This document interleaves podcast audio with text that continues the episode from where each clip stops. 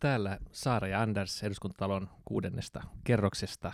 Tämä on podcastimme Pykälien takaa. Tervetuloa.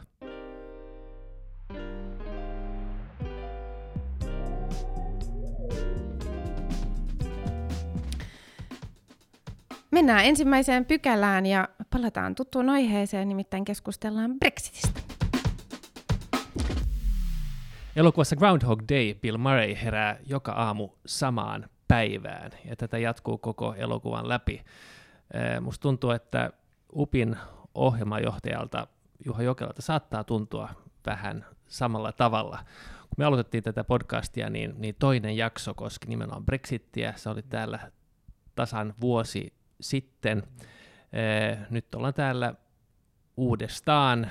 Brexit ei ole vielä toteutunut, moni asia on avoin. Ollaanko täällä, Juha, vielä vuoden päästä?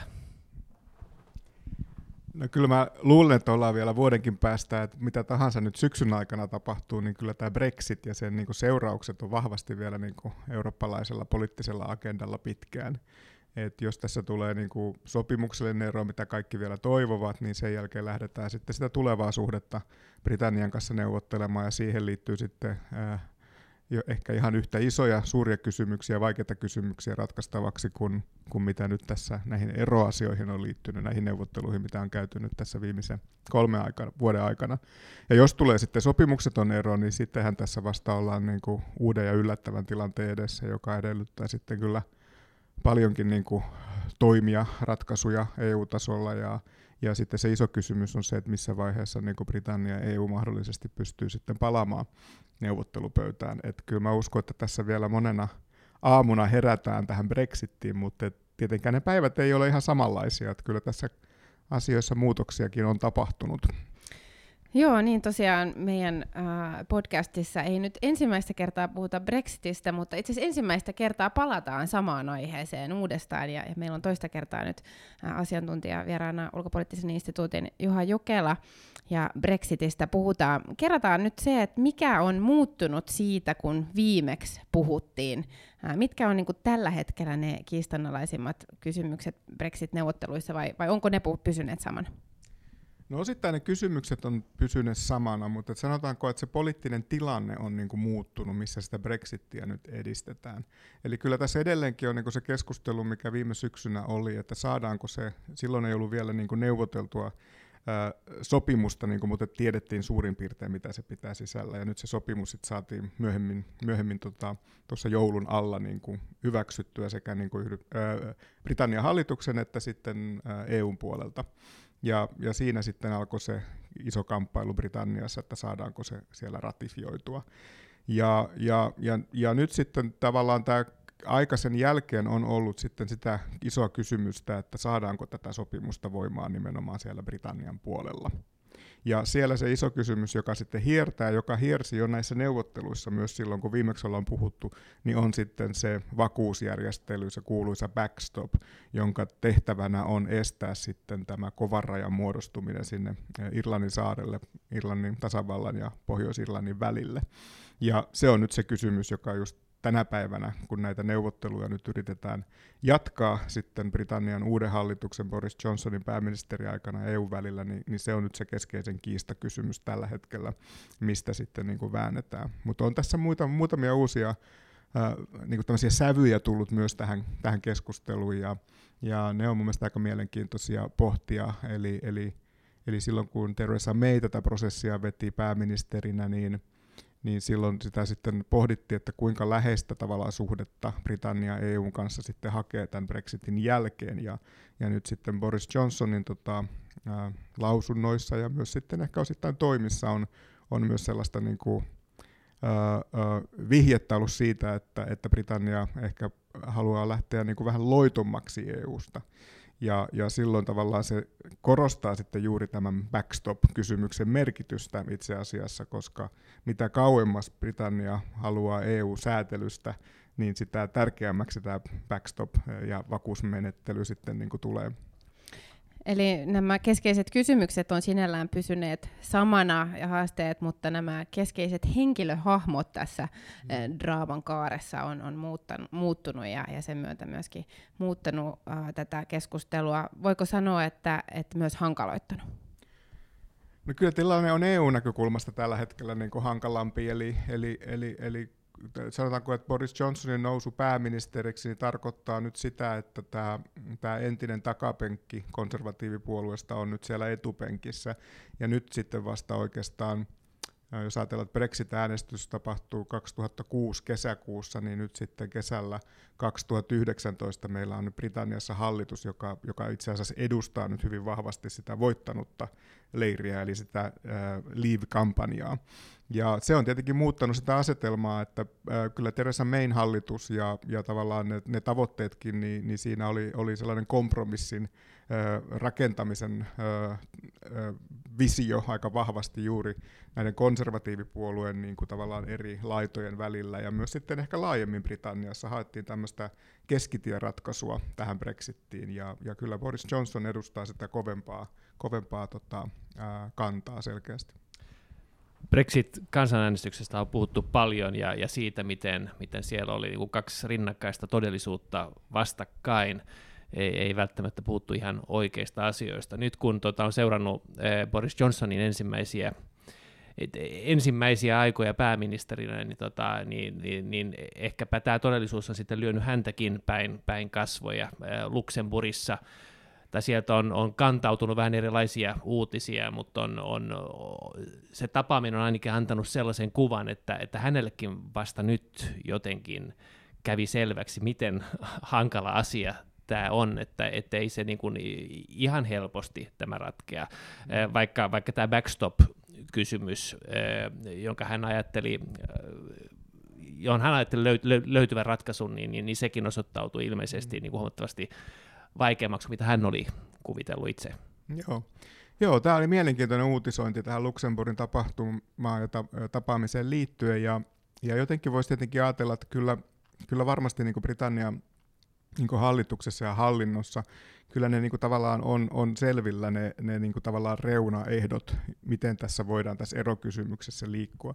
Ja tässä on ihan semmoinen perustavaa laatua oleva kysymys, että jos Britannia haluaa irti EUn tulliliitosta ja myös sitten sisämarkkinoista, niin, niin siinä silloin väistämättä syntyy raja Britannian ja, ja EUn niin kuin välille. Tämä on tämmöinen niin perusasia, mutta se on totta, että tässä koko prosessin aikana on ollut aika paljon sellaista niin kuin, äh, poliittista puhetta täällä kovan Brexitin ja, ja ehkä jopa tätä sopimuksetotakin eroa kannattavien niin henkilöiden puitteissa, että, että jotenkin poliittisella ää, niin sopimuksella tai poliittisella prosessilla – niin nämä, nämä tavallaan niin kuin, nämä keskeiset kysymykset voidaan niin kuin ratkaista ja niitä voidaan niin kuin liudentaa. Ja, ja sitten EU-puolella on hyvin selkeä se näkemys ollut, että ei näihin ole olemassa mitään poliittista ratkaisua, koska nämä on osittain myös niin kuin hyvin tämmöisiä eh, perustavaa laatua olevia juridisia mm. kysymyksiä. Mm. Eli ei sisämarkkinoille eikä tulliliittoon voi tulla tavaroita ja ihmisiä ilman, että, että niin tiedetään, mitä nämä tavarat no. ja ihmiset ovat. No. Nämä tämmöisiä perusasioita.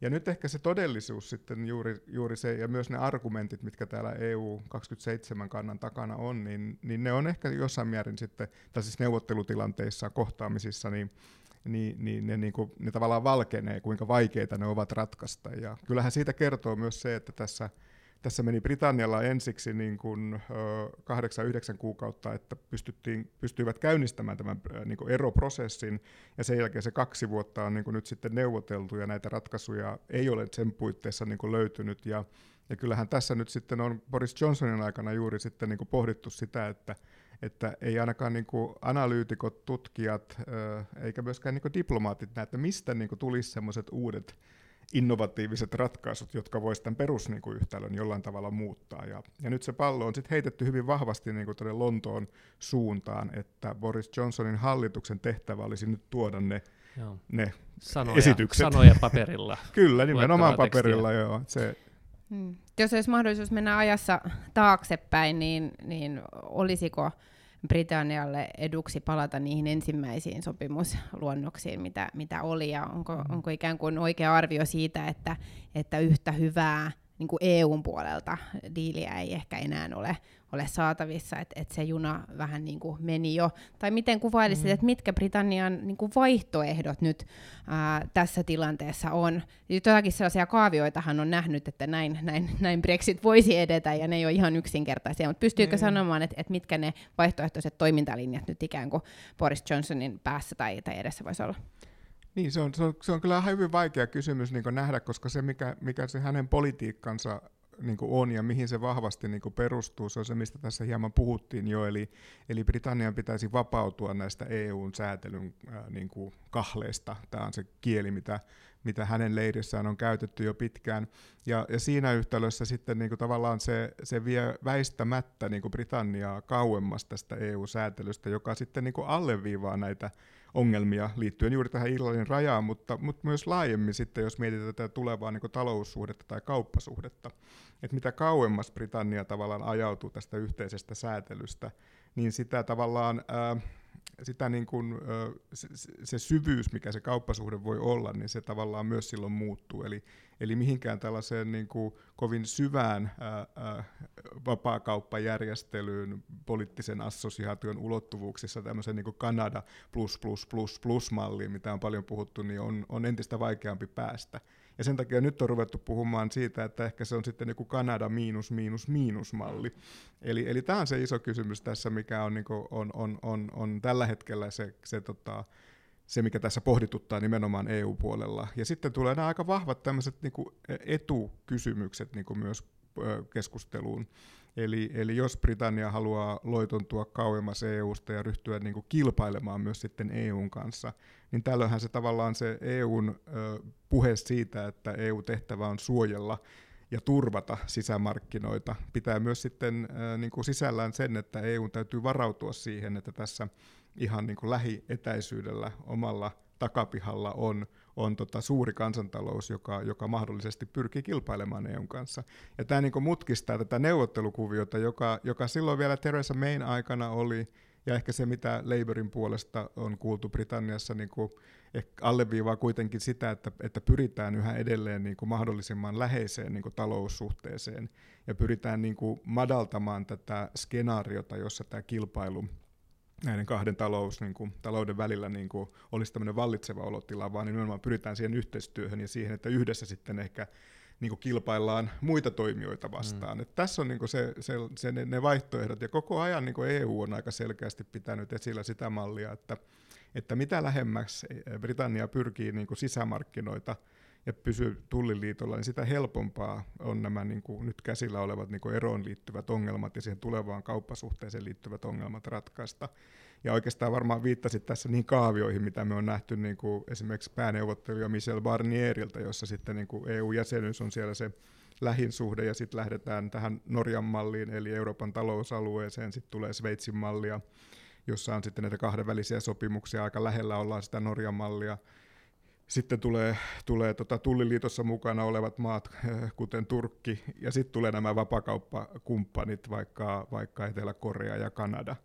Ja, ja sitten sen, mitä Britannia tässä niin kuin, yhtälössä niin kuin tavoittelee, niin, niin hänen argumenttinsa on ollut se, että myös jo Teresa Mayn aikana se yksi skenaario on se, että kun Tulliliitosta lähdetään, niin sitten, sitten niin kuin pudotaan tänne Kanada, Etelä-Korea niin kuin mm. akselille. Ja tästä on niin kuin vaikea niin kuin vaikea ponnistaa sitten millään luovilla poliittisilla ratkaisulla niin kuin näihin, näihin niin kuin lähes, läheisempää suhdetta tarkoittaviin vaihtoehtoihin. Että tämä perusongelma on yhä edelleen sama, mutta juuri se, että nyt Boris Johnson sitten selkeämmin niin kuin ehkä haluaa myös asemoitua sinne Kanadan ja Etelä-Korean niin joukkoon, niin on tämä uusi käänne tässä. Theresa Mayn aikana siinä oli vielä nähtiin mahdollisuuksia, että pyrittäisiin lähemmäksi ja, ja varmasti myös sitten nämä Labourin kannat, jotka ovat tässä niin kirkastuneet ehkä jonkun verran, ei vielä täysin, mutta jonkun verran tässä matkan aikana, niin ne viitilöivät sitten siihen suuntaan, että, että tässä niin askelmissa pyrittäisiin niin ylöspäin ja lähemmäksi EUta.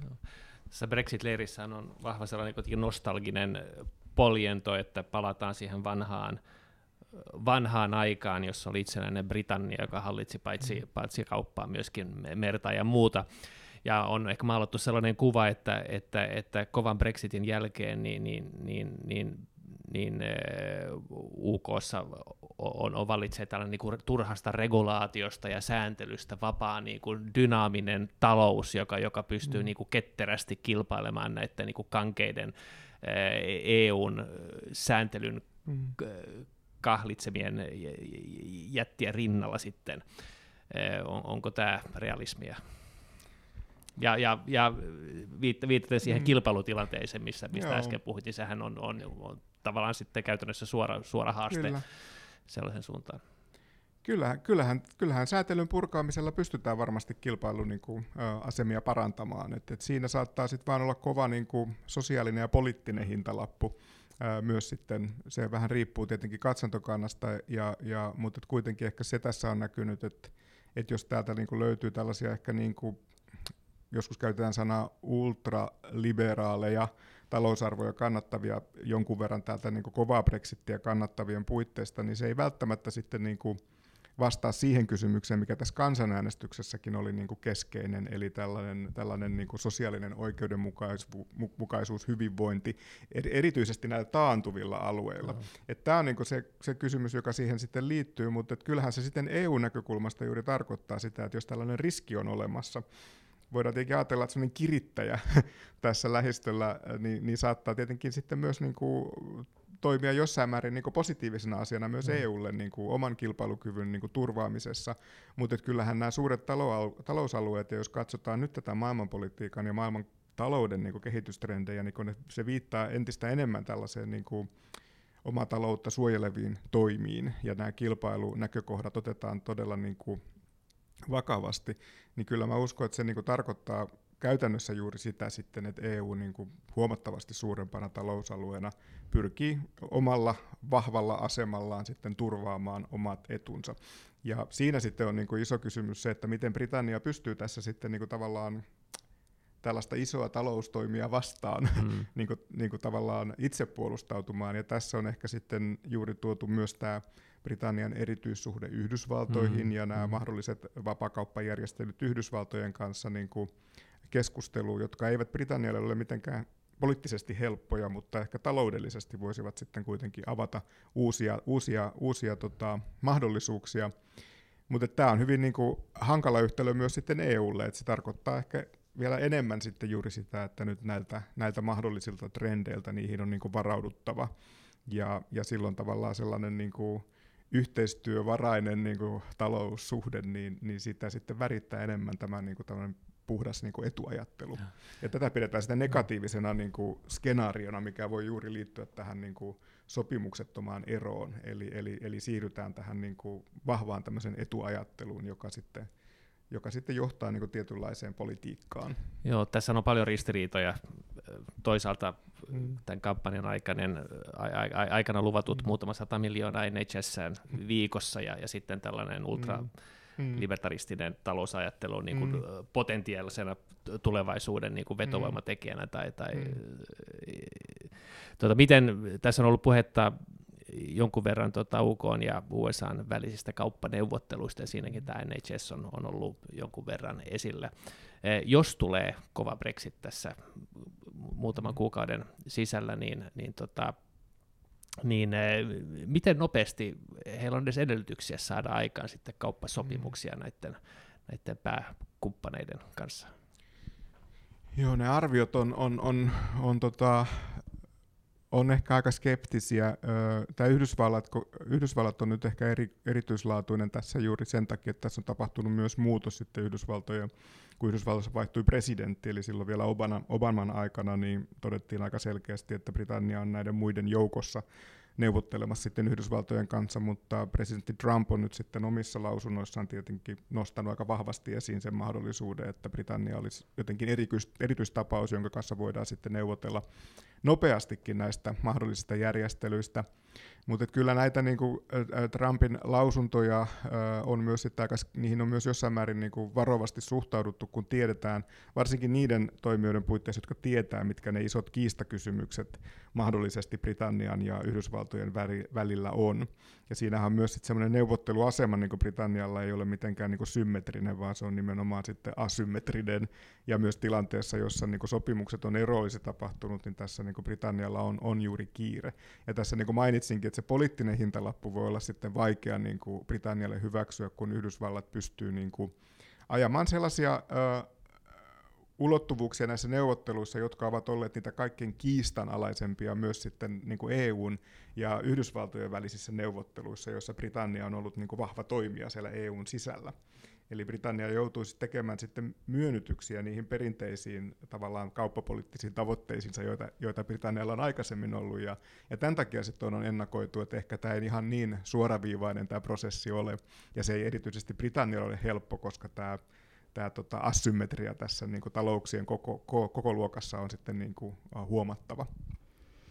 Tätä Brexit-prosessia on, on oikeastaan koko ajan siivittänyt erilaiset deadlineit ja, ja niiden äh, siirtyminen ja, ja paukkuminen ja, ja hienovarainen äh, vihjailu, mikä on, on osa äh, tätä diplomaattista prosessia, mikä tällä hetkellä on ikään kuin tämä aikataulukehys, missä, missä äh, mennään ja mi- miten sä näet niin kuin Suomen roolin EU-puheenjohtajamaana. Nythän pääministeri Rinne oli oli Ranskan Macronin ää, t- kanssa tavanneet ja, ja keskustelleet ja, ja ää, lausuneet ää, yhteisesti, mutta, mutta tämä aikataulukysymys mm. on, on nimenomaan ollut se, mikä tapetilla on ollut. Joo, tämä aikatauluhan on, on niinku kiireinen siinä mielessä, että, että nyt tämä myönnetty lisäaika, se päättyy lokakuun lopussa, ja sitä, sitä, sitä ei tavallaan voida siirtää muutoin kuin, että Britannia ensinnäkin pyytää jatkoaikaa, ja sen jälkeen sitten nämä 27 EU-maata yksimielisesti sen hyväksyy. Ja jos tätä lisäaikapyyntöä ei tule tai jos tätä hyväksyntää ei löydy, niin silloin sitten tämä sopimukseton ero astuu voimaan automaattisesti. Eli siinä ei niin kuin ole mitään niin kuin mahdollisuutta sitä sitten niin kuin muulla tavoin poistaa tästä agendalta. Ja mä luulen, että nämä aikataulukysymykset me on nyt nähty, nähty sitten jo aikaisemminkin. Myös Saksan liittokansleri on ottanut, ottanut kantaa siihen, että hyvin nopeasti pitäisi saada noin 30 päivän sisällä niitä konkreettisia esityksiä. Ja, ja, ja mun tulkinta on se, että se liittyy nyt siihen tosiasiaan, että on, on tämä Eurooppa-neuvoston kokous, hieman lokakuun puolivälin jälkeen, jossa sitten on tavallaan niin kuin viimeinen mahdollisuus löytää ratkaisu, jotta voidaan niin kuin välttää tämä sopimukseton ero. Ja jotta sitten tuohon kokoukseen voidaan valmistautua, niin, niin siinä on oikeastaan kaksi keskeistä askelta. Yksi on tämä yleisten asioiden neuvoston kokous ja sitä ennen sitten tämä Koreper-kokous. Ja se kyllä viittaa siihen suuntaan, että tässä pitäisi olla niin kuin syyskuun lopussa viimeistään heti lokakuun alussa se valmisteluprosessi käynnissä siihen Eurooppa-neuvoston kokoukseen.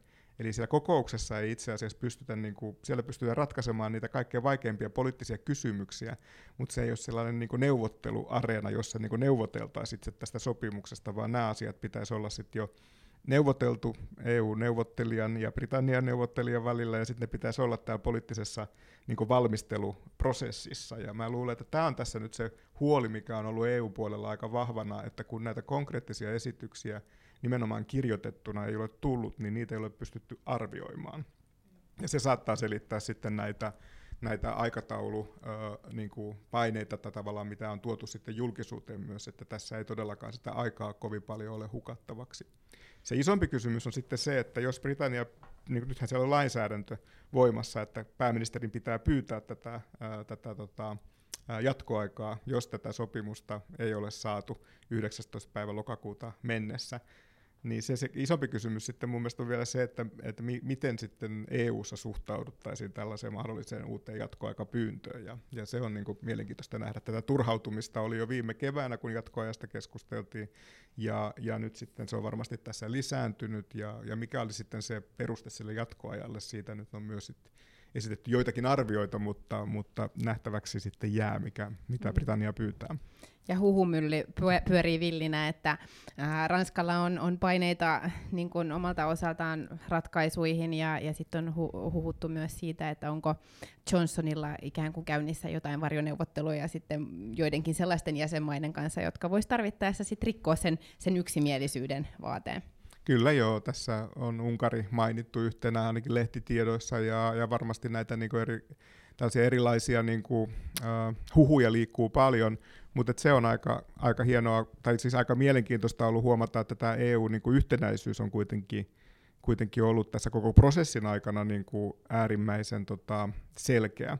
Ja se on varmasti myös sit osittain yllättänyt Britannian, ei välttämättä niin kuin EU, EUn 27 jäsenmaata, että yhtenäisyys on pitänyt, mutta, mutta varmasti Britanniassa odotettiin, että enemmän olisi tämmöistä mahdollisuutta niin kuin toimia kahdenvälisesti ja ehkä niin kuin sitä kautta niin kuin parantaa myös sitten niin kuin neuvotteluasemia tässä prosessissa, mutta tämä 27 yhtenäisyys on kyllä ollut niin kuin ollut niin kuin todella vedenpitävä.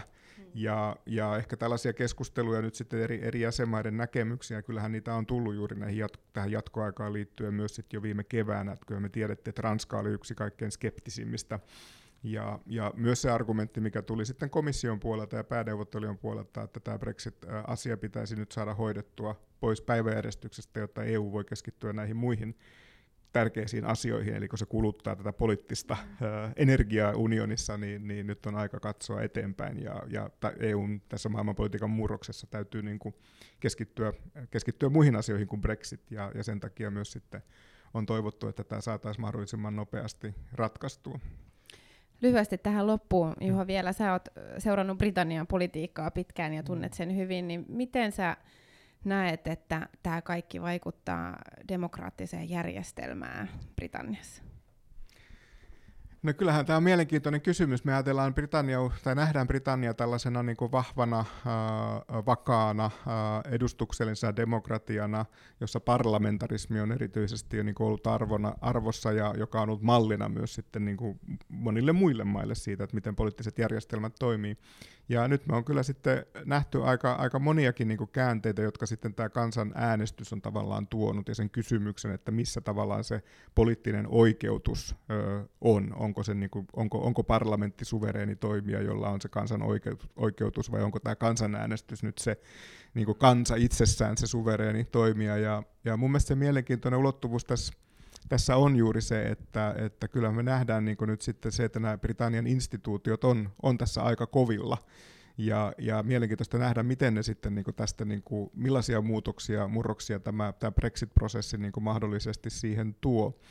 Mutta mut yhtä kaikki kyllähän niin demokratia yhä edelleen niin Britanniassa toimii, et nyt ehkä siinä se kiista on sitten se, että minkä muotoinen demokratia ja mikä on tämän parlamentaarisen demokratian niin tulevaisuus, mutta tämä kysymys on myös monissa muissa liberaalissa demokratioissa tällä hetkellä niin kuin agendalla, ja ehkä tämä Brexit-kysymys niin kuin on nyt sen, sen sähköistänyt erityisesti tässä yhdessä vanhimmassa. Ja, ja ehkä tässä myös sitten se keskustelu näiden kansanäänestysten niin kuin, niin kuin negatiivisista ja positiivisista puolista on, on se, jota, jota on hyvä käydä. E, että, että millaisiin asioihin kansanäänestykset ja tämä suora demokratia mahdollisesti tuo niin kuin ratkaisuja ja millaisissa kysymyksissä saattaa sitten pikemminkin olla, niin kuin, olla niin kuin haaste. Että nämä ovat varmaan sellaisia kysymyksiä, joita politiikan tutkijat, mutta myös varmasti tässä talossa niin kuin kansanedustajat niin kuin seuraavat ja pohtivat. Ja, ja Suomessahan on myös niin kuin käynnissä keskusteluja juuri tästä kansanvallan ää, korjausprosessista ja miten edustuksellinen demokratia toimii. Kansalaisaloite on ollut hyvin niin kuin suosittu työkalu, joka, joka on pyrkinyt periaatteessa vahvistamaan tätä edustuksellista järjestelmää ja tuomaan tämmöisen ehkä suoremman vaikutuskanavan siihen, mutta yhtä kaikkia, kaikki tämän edustuksellisen järjestelmän sisällä, että se on tämmöinen suomalainen lähestymistapa, mutta, mutta kyllähän se kertoo siitä, että tästä, näistä järjestelmistä niin täytyy, niitä täytyy kehittää ja niissä täytyy olla niin valppaana ja pohtia sitä, että miten, miten edustuksellisuus tässä ajassa niin toimii.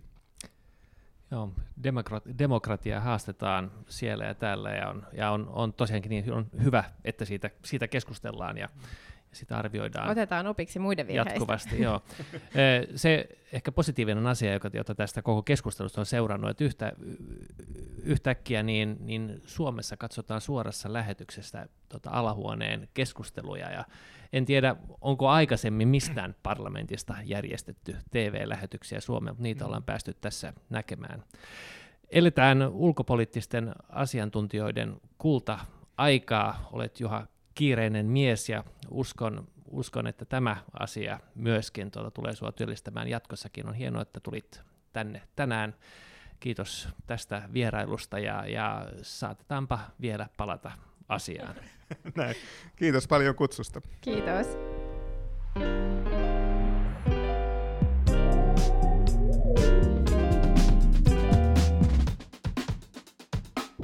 Ja nyt toiseen pykälään. Kyselytunti on taas osa melkein kaikkien suomalaisten torstai-iltapäivää ja eilen taas viettiin tunnin hyvän debatin, Ilottelu. ilottelun, ilottelun tota, kerran. Mik, mik, mitkä kysymykset nousi esille, Sara-Sofia? No voi, tietenkin me puhut, puhuimme polttoaineen hinnasta ja, ja verotuksesta. Nythän siis ää, taustalla on hallituksen budjettiesitys, jota vielä odottelemme, mutta, mutta tiedotus, ää, tai tiedotetietojen pohjalta on, on pystytty arvioimaan, että minkälaista kokonaisuutta hallitus on sieltä esittämässä. Ja perussuomalaiset suurimpana oppositiopuolueena aloitti keskustelun liittyen ää, polttoaineiden verotukseen, ja, ja tota, se ehkä vähän laajeni tällaiseen niin yleisempään verotuskeskusteluun, ja, ja siitä sitten melkein oikeastaan koko kyselytunti keskusteltiin nimenomaan näistä aiheista. Joo, polttoaineista taidettiin puhua myöskin edellisen viikon keskustelutunnilla ja, ja, ja, ja aikaisemminkin, ja uskon, että siitä tullaan puhumaan tulevaisuudessakin. Polttoaineen hintoja on, on verotuksen avulla nostettu, nostettu aikaisemmin ja, ja nyt, nyt tehdään tämän hallituskauden aikana kuuden, kuuden sentin nosto, joka, joka on kutakuinkin eh, kuluttajahinta indeksin arvioidun nousun mukainen.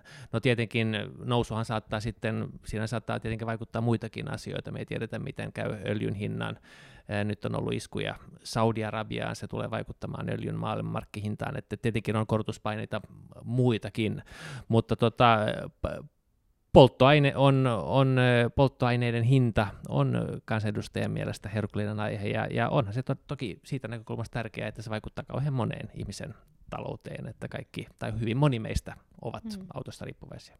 Tähän rinnallehan tuli sitten keskustelu näistä yritystuista ja erityisesti tästä parafiinidieselistä, joka on nyt ollut varmastikin sellainen uusi sana monen suomalaisen sanavarastoon viime, Joo viime päivinä, joka on, on siis vähän eri asia, eikä varsinaisesti ehkä edes sellainen yritystuki, eikä ainakaan sellainen ympäristöhaitallinen yritystuki, joiden leikkauksia ensisijaisesti ää, lähdettiin etsimään, mutta sellaisen hallitus nyt jostakin ässänä hiasta ravisti, ja, ja nyt ollaan siis parafiinidieselin verotusta ää, korottamassa 120 miljoonaa euroa. Tässä harmillista on se, että äm, se ilmeisestikin tulee osumaan myös uusiutuvaan dieseliin, vaikka se pääasiallisesti ää, osuu sinne fossiilisen puolelle, mikä on, on ihan ää, toivottavaakin, mutta, mutta myös näitä uusia ää, biopohjaisia polttoaineita sitten ää, rokottaisi. Joo, siis se on tuki, joka ilmestyi Mauri Pekkarisen kynästä joskus 2010 Eh, kun haluttiin pienentää, pienentää eh, dieselmoottoreiden eh, muun muassa hiukkaspäästöjä, tämä parafiini, jos nyt oikein tämän asian on ymmärtänyt lisäaineena, pienentää niitä ja katsottiin, että siitä haluttiin, ha, haluttiin, haluttiin tukea, tukea sen tota viiden sentin verran. No nyt moottorit on kehittynyt ja katsottiin, että, että tämä on niin huomattava ylikompensointi saatua hyötyä, saatuun hyötyyn nähden. Ja erityisesti, koska arvion mukaan neljä viidesosaa tästä tuetusta polttoaineesta on, on kuitenkin fossiilisia, niin katsottiin, että, että siitä on ehkä hyvä päästä eroon myöskin sen takia, että tämä on joutunut hieman EUn hampaisiin. Ja jos se nyt tehdään asteittain, tämä, tämä poisto, niin, niin, tota, niin, niin, niin se helpottaa, helpottaa tilannetta verrattuna siihen, että, että, että, että tota EU sen määrässä. Todennäköisesti niin kuin luonteva ollaan ehkä pakon edessä tämän, tämän kysymyksen kanssa. No, tietenkin voi sanoa, että, että kun haetaan ympäristöllä haitallisia tukia tai yleensä yritystukia, niin, niin olisi ehkä voinut löytyä vähän useampikin, ja sikäli se kritiikki niin kun ehkä tähän yrityskin kokonaisuuteen on, on ihan, ihan perusteltu. Ja itsekin olisin toivonut, että, että vähän laajemmalla spektrillä oltaisiin voitu toimia, mutta tietenkin tällaisessa koalitiossa niin, niin joskus konsensuksen löytäminen on, on vähän haastavaa. Mm. Ja tämä mua itse asiassa vähän ihmetytti, kun sanoit, että ää, teknologia on ikään kuin kehittynyt ja moottorit ää, polttaa puhtaammin ja, ja ää, ollaan niin kuin siltä osin menty, mennyt eteenpäin, että et tarve tälle ää, parafiinilla olisi sinällään vähentänyt, mutta Suomessa on kuitenkin aika vanhaa autokantaa, ja jos tämä on noin 10 vuotta sitten tullut, niin kyllä liikenteessä on vielä varsin iso määrä sellaisia dieselautoja, jotka, jotka käyttää, tai jotka on niin kuin sillä vanhalla ää, teknologialla, että et sinällään voisi kuvitella, että, että myöskin tämä ympäristöperuste näiden lähipäästöjen osalta olisi mm. edelleen aika isoon osaan suomalaista autokantaa voimassa. Joo, autokannan kiertohan on jotain 13-14 vuotta tai kes- keski-ikä. Ee, kun, kun tätä tutkittiin, niin todettiin, että, että, että se todennäköinen niin kuin hyöty on, on ehkä puolen sentin luokkaa, mikä viittaisi siihen, että katsotaan, että aika iso osa autokannasta on jo, on jo vaihtunut. Ja nyt mä en tiedä, mikä tilanne oli 2010, silloinkin oletettavasti oli uusimpia, uusimpia jo käytössä, että silloinkin tämä ei varmaan koskenut kaikkia, jos katsotaan moottoriteknologiaa. Mutta, mutta joo, meillä on varmaan niinkin vanhoja autoja liikkeellä, että, että niin kuin heidän, siitä näkökulmasta näkökulmasta on heikennys.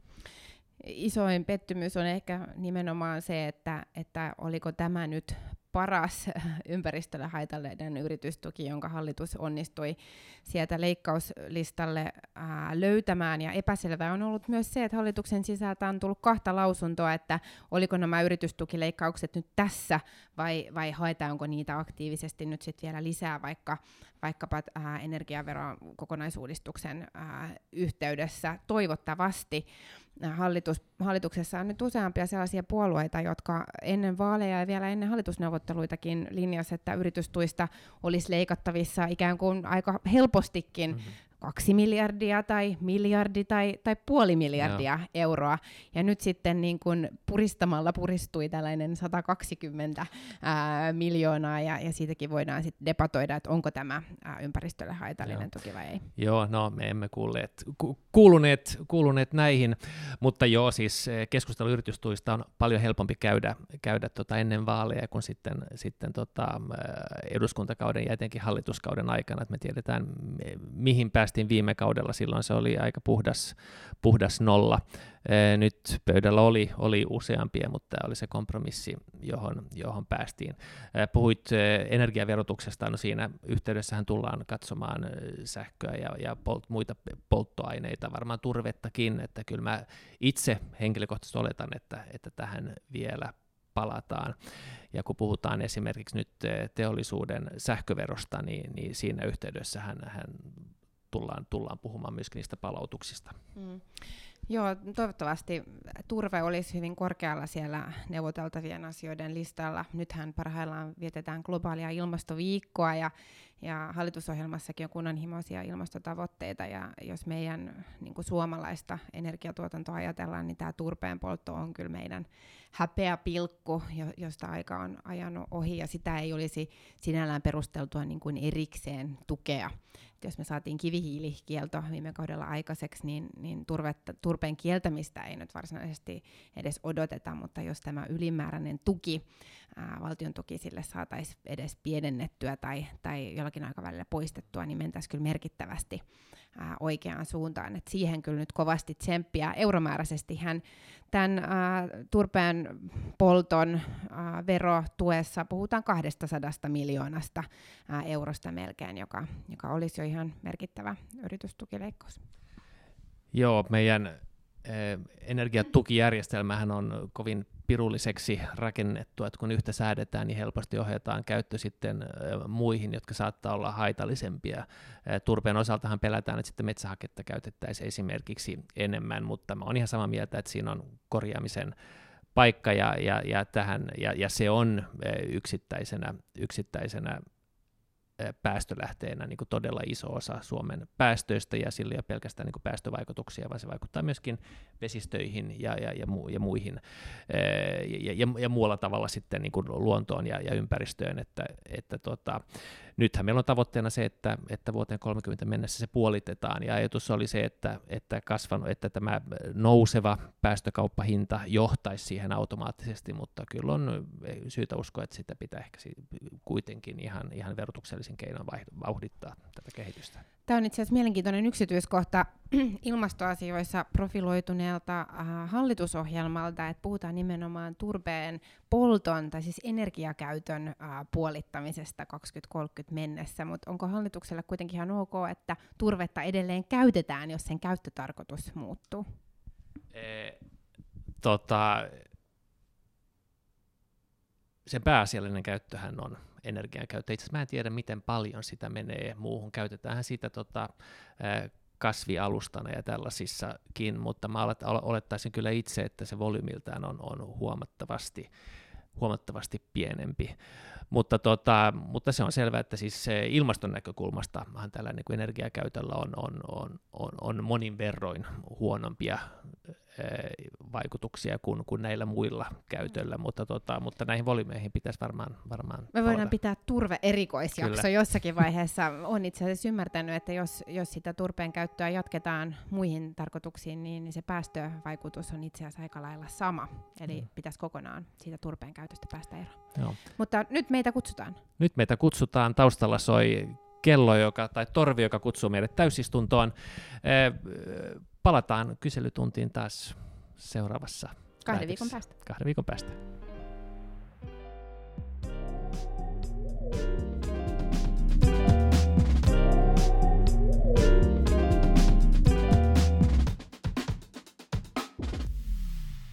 Sen, paragraf 3. Det var idrottsdagen igår. Var du med? Eh, klart att jag var med, var inte du? Nej, tyvärr. Jag glömde hela dagen. Aj sablar. Jo, det är alltså varje, varje år på hösten så har vi idrottsdag. Då tanken är att alla här i huset ska, ska idrotta under, under förmiddagen. Och det finns mycket man kan göra, men den absolut viktigaste grejen är, är dragkampen mellan regeringen och oppositionen. Oj, det, det är just så. Och vad, vad hände? No, alltså det brukar ju av någon underlig anledning gå så att det laget som Sannfinländarna är på så vinner alltid, oberoende om nu sen är i regering eller opposition. Ah, och, och så de har Kikelomaa. De har Kikelomaa och det här, det här året hade de framförallt Ano Turtiainen som innehåller äh, världsrekordet i tyngdlyftning i någon klass. Han har, han har lyft vad nu 405 kilo eller någonting från, liksom från, från marken. Den klassen, det heter säkert någonting som jag inte kommer ihåg nu. Men att jag, jag tänkte att, att vi kan liksom fixa det här om inte han dyker upp. Men sen när vi ordnade oss där så plötsligt såg jag Anno Turtiainen stå där på trapporna och tänkte att nej nu, okay. det här kom, nu skiter det sig. Alltså jag kan säga att vi var bättre än ni. Ja, så ni var bättre. Alltså regeringen vann, det var två set, eh, sex personer på, på, på varje lag. Eh, första setet vann ni klart, i andra setet så, så klarade vi oss lite bättre, men, men det oaktat så vann ni. Och, och jag, jag, tycker nog att ni ska antagligen nog, ni har nog Anno Turtiainen att tacka för det tror jag. Ja. Jag har fått för lite tid att träna och göra idrott. Nu måste jag göra någonting på veckoslutet. Ja, ja när jag har, tidigare så brukade jag hyggligt ofta cykla hit, men nu när jag är här i huvudbyggnaden så det är så jobbigt att Mm. Att, att, att röra sig här. Man har cykeln på ett ställe och så måste man gå upp till rummet genom hela huset, en massa våningar efter kläder och sen hitta en dusch någonstans mm. i tunnlarna och sen gå upp igen. Så det, det är ett, ett, ett jätteshow. Men kanske jag lär mig några rutiner här också. Kanske Men nästa att, jo, jo, alltså jag lider ännu av regeringsförhandlingarnas följder när man satt där i, i fyra veckor i obekväma stolar. Så att jag måste också lite ta mig i nacken mm. och försöka. Det är jätteviktigt. Ja.